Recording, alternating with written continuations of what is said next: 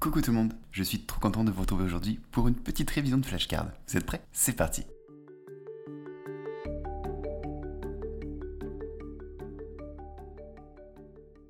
Pourquoi le beurre est-il solide à température ambiante alors que l'huile végétale, elle, reste liquide? Le beurre en fait, il reste solide à température ambiante car en fait, il est très riche en acides gras saturés, donc saturés en carbone, ce qui rend la matière plus rigide euh, comparé du coup à euh, une huile végétale qui elle est principalement euh, plus faible en fait. Enfin, les huiles végétales sont plus faibles en graisses saturées et plus riches en d'autres graisses comme les polyinsaturés, acides gras polyinsaturés, monoinsaturés, etc.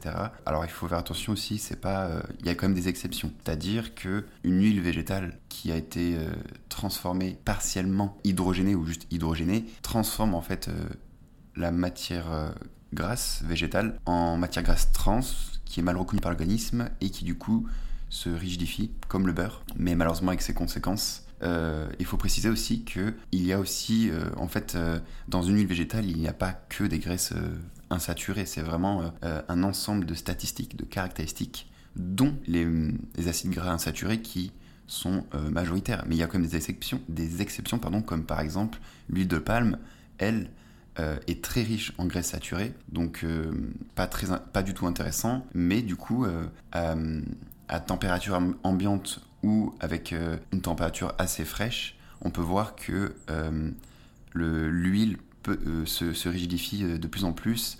Et peut-être que vous l'avez observé, mais si on prend par exemple une huile très intéressante comme l'huile d'olive, si on la met par exemple au congélateur ou dehors quand il fait très froid, on peut voir que elle se rigidifie. Et en fait, ce sont principalement les graisses saturées qu'elle contient qui rigidifient la matière grasse, enfin qui rigidifient euh, le, le contenu de, de, la bouteille. Qu'est-ce que je voulais dire d'autre? Ah oui, aussi, j'ai oublié de préciser, il y a un petit exemple parlant aussi pour montrer que euh, aussi dans le règne végétal, il n'y a pas que l'huile de palme qui est riche en graisses saturées, il y en a beaucoup, beaucoup. C'est pour ça qu'en diversifiant les acides gras euh, insaturés et saturés, mais de façon raisonnée, trouver le bon rapport et euh, diversifier un maximum les huiles, ou alors sélectionner les huiles végétales qui contiennent euh, plus d'acides gras oméga 3, ou voire même faire un petit mélange. Je tiens à préciser aussi que l'huile de coco ou la graisse de coco est très très saturée, c'est d'ailleurs pour ça que dans les magasins, on la trouve sous, on la trouve sous forme solide car elle est saturée comme le beurre. Euh, c'est un peu une huile végétale surestimée. Si j'ai pas de bêtises, c'est euh,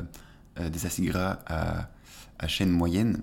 Mais je pense qu'il faudrait que je fasse une flashcard spécialisée pour la graisse de coco. Voilà, je crois que j'en ai assez dit parce que là je commence à tourner en rond. vérification.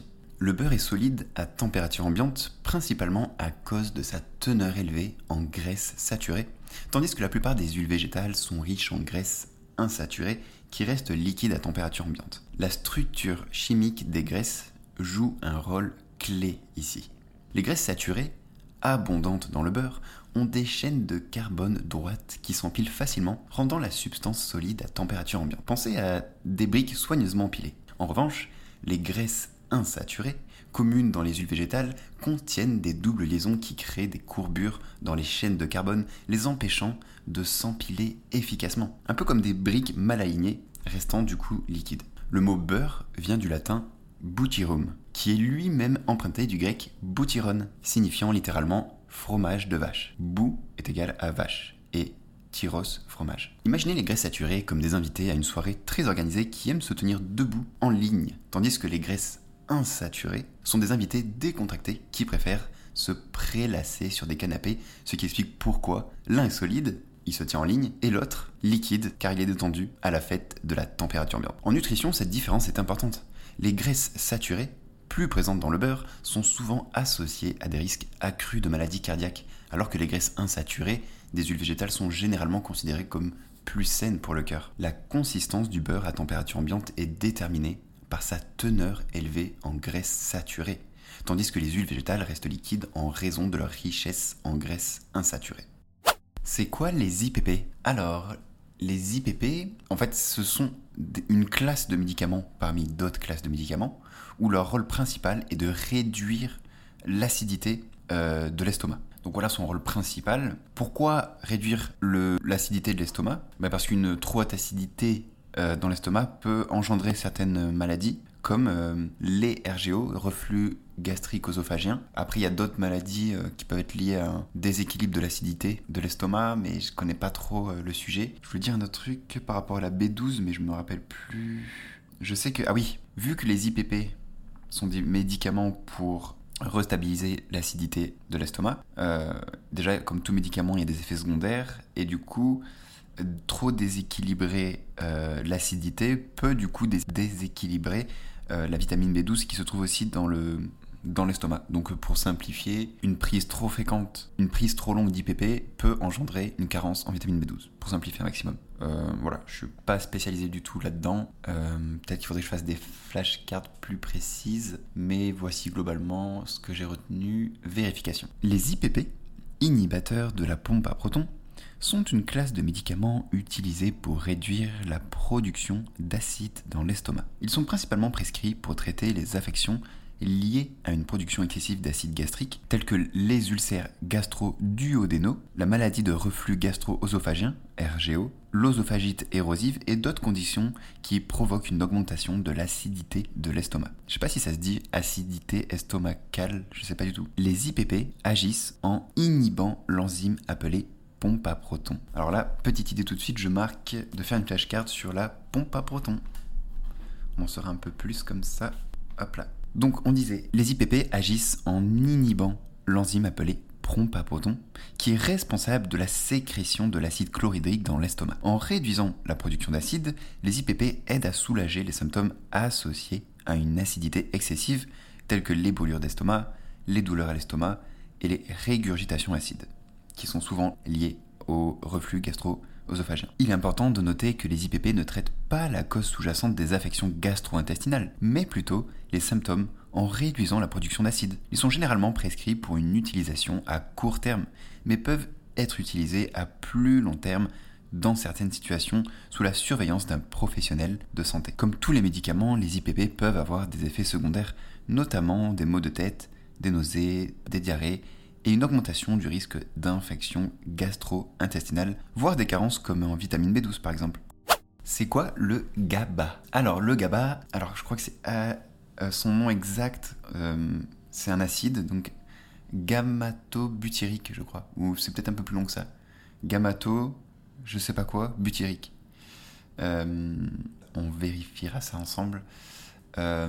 du coup, qu'est-ce que c'est? En fait, c'est un, un neurotransmetteur qui fait partie des neurotransmetteurs les principaux de, notre cerveau, donc euh, à ne surtout pas négliger. Il est très très très important. Ce qu'il faut savoir aussi, c'est d'ailleurs grâce à ça que j'arrive à me rappeler un petit peu de ce qu'est le GABA, c'est que son précurseur en fait c'est un acide aminé, mais pas un acide aminé comme les autres, c'est-à-dire euh, c'est un acide aminé qui n'est pas, euh, je sais pas partie des protéines, mais plutôt des neurotransmetteurs. Je sais pas trop comment expliquer ça.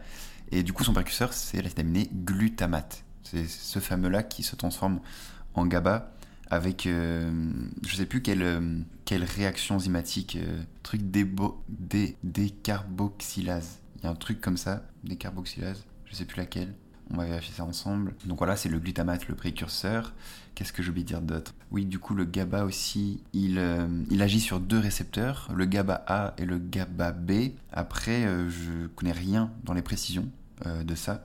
Donc on va voir tout ça ensemble maintenant. C'est parti. Vérification. Le GABA ou acide gamma-aminobutyrique, hmm, j'avais oublié le amino, gamma-aminobutyrique, est un neurotransmetteur inhibiteur majeur du système nerveux central des mammifères. Voici quelques points clés à propos du GABA. Sa nature chimique. Le GABA est un acide aminé, mais il ne fait pas partie des acides aminés qui constituent les protéines.